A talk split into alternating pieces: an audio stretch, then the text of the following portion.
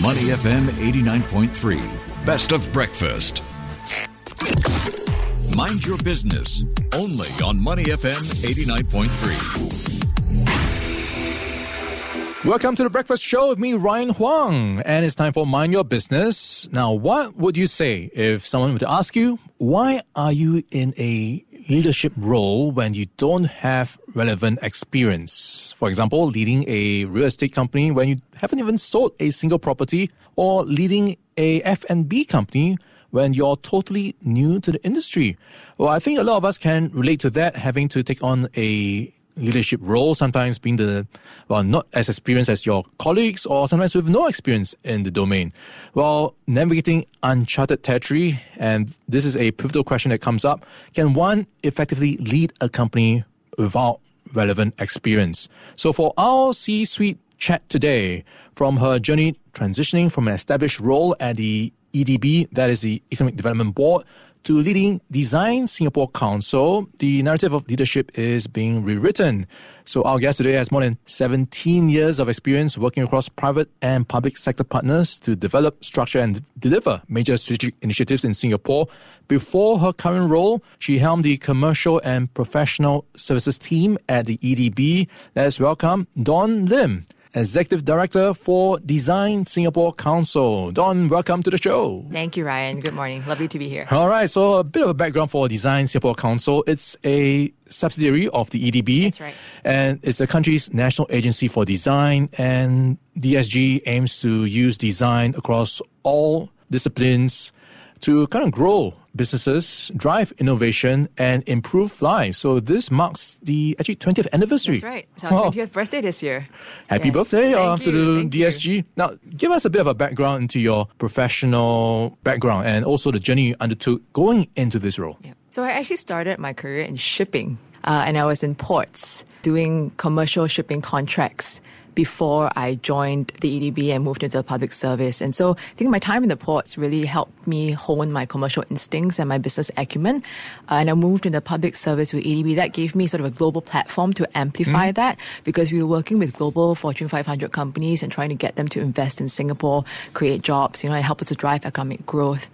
Uh, and it was during this time that uh, I took a role in the European office and was part of the team that helped to set up EDB's first uh, Switzerland office as well. So again, doing business in another country and really understanding what it took uh, to run operations uh, on the ground. Uh, after that, I took a I took a sabbatical, went to the Stanford uh, Graduate School of Business, and it was there actually that I first encountered design in a more formal sense. Uh, I took some classes at the Stanford Design School, uh, commonly known as the D School, uh, and it was during the, that period that I really appreciated how design brought a different perspective to problem solving, and that if you approached that problem with the end user in mind rather than with a solution trying to look for a problem, you actually get a very different outcome. And, and our um, lecturers and the facilitators really enforced that. It was hands on practice. You went out and talked and interviewed your users. Don't make assumptions about what they feel, what they think. Uh, and there was a moment where I really felt that pivot like, wow, I have been trying to solve problems perhaps the wrong way, so to speak, uh, my whole life. And that really gave me a new perspective. All right, the idea of design can be quite abstract. So, are there any examples when you talk about good design in Yeah. Singapore, perhaps? Right. Uh, I give you a really good example. Um, Changi Airport. We, we've all come through Changi Airport, right, at some point. And time and time again, it comes out as the world's best airport. From the moment you disembark the plane, you walk through the airport, you get through immigration, pick up your bags, and you're in a taxi. 15 minutes, 30 minutes maybe tops, right? Perhaps on a, on a busy day. That passenger experience is great design hmm. because it makes you want to keep going back to the airport. It takes the stress out of what is normally a very stressful situation in most airports all over the world. Traveling is just generally stressful in any case, right? But Changi takes that out of the equation.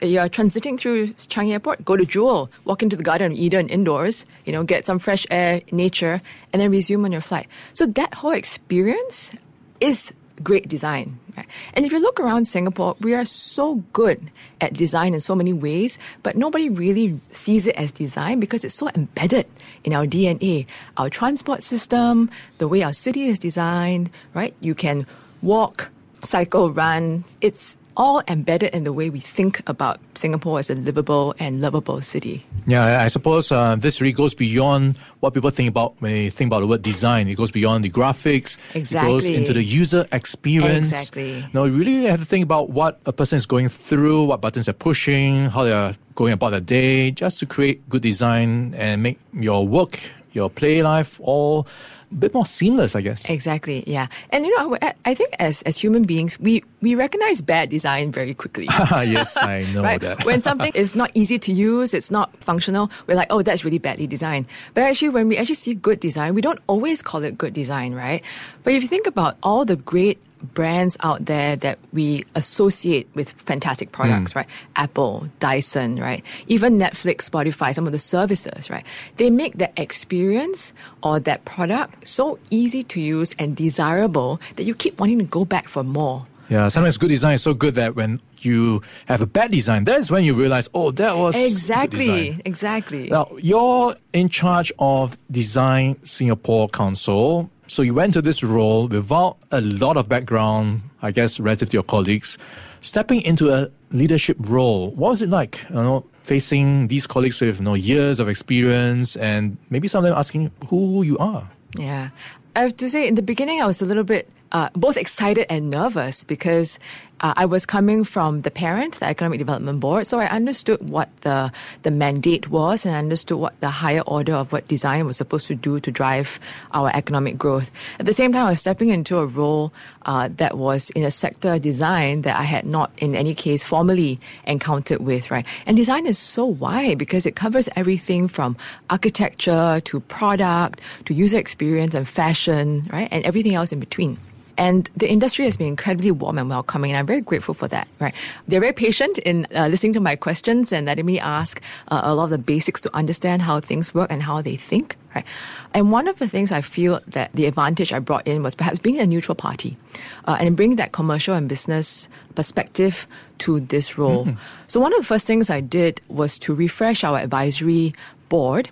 Uh, so today we have an advisory board of about 14 members that spans government, business, social. And some of the, the names that we have in there include the Chief Experience Officer of the Bank of Singapore, uh, the CEO and founder of 8 Inc. 8 Inc. is the, uh, are the brains behind the whole Apple Store refresh, the Genius Bar. Uh, we've got the Chief Technological Officer of Dyson. Uh, I've got the Permanent Secretary overseeing the public service transformation also on it. And all of these individuals are great mentors because they believe in the power of design for their organization, for the product or service that they champion. And they're now helping to guide Singapore uh, Design Council on how we keep Singapore design relevant uh, and how we continue to have a seat at the table. Hmm, I mean, refresh. What was different with the old one? So in, in the past, uh, we our council was very much still focused on designers, so across different disciplines. So we still continue to have uh, some of the top pioneer designers uh, that sit on our board, and now we've expanded that also to include the users of design. Okay, you know, leaders typically have their own role models. What were some of your role models growing up, and perhaps some of the leaders you took a leaf out of their books to shape your own approach towards leadership? Actually, for me, my my role model really uh, is my late mother.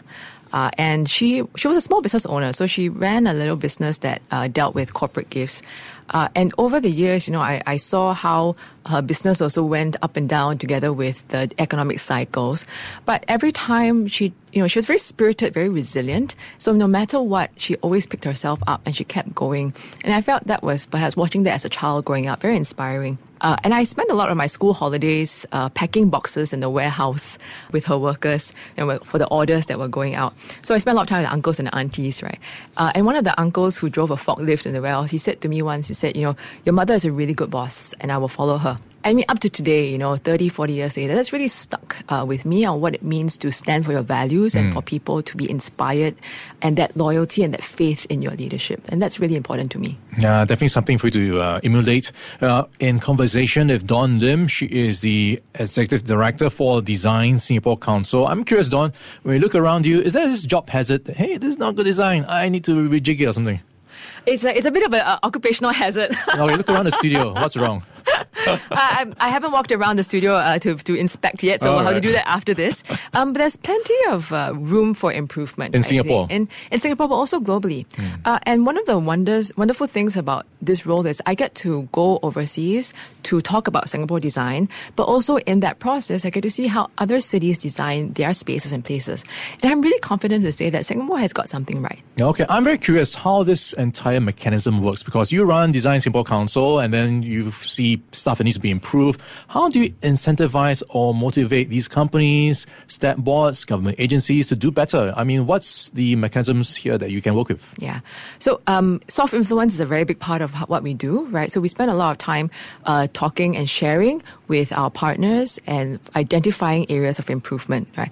So some of one of the interesting things we're doing now is working with different parts of the public service on how they can bring design into their day-to-day work. So you'd be surprised, like uh, agencies like SCDF, for example, right, with URA. How do we help them think about the, the way they engage citizens, right? And we bring a design process into that such that they become more loved as mm. agencies and the work that they do becomes more appreciated as well. Right? We do that in the communities um, uh, as well. So one of the, the projects we did was with the neighborhood in Queenstown and the residents came together and they formed this group called Queenstown Kakis. And with us, they identified how to build deeper community bonds in this mature estate that was actually now having also more young families moving in. Right? And so they came up with the ideas of using recycled wood from pallets to create uh, community furniture so that they could come together and sit. They've organized programs for the for the elderly, for the young, and so through that, the social bonding and that cohesion has developed. And we see that actually a lot in in different parts of Singapore. All right, great design can start from you. Well, we've been chatting Dawn Lim. She is the Executive Director for Design Singapore Council. Walking us through her journey entering her role at the top without a background design and how maybe you can also take some lessons away to overcome this challenge if you also uh, take up a role without being the most experienced in your team. Well, we've been having a great chat with Dawn Lim from Design Singapore Council. Dawn, thank you for your time today. Thank you, Ryan. To listen to more great interviews, download our podcasts at moneyfm893.sg or download our audio app. That's A W E D I O. Available on Google Play or the App Store.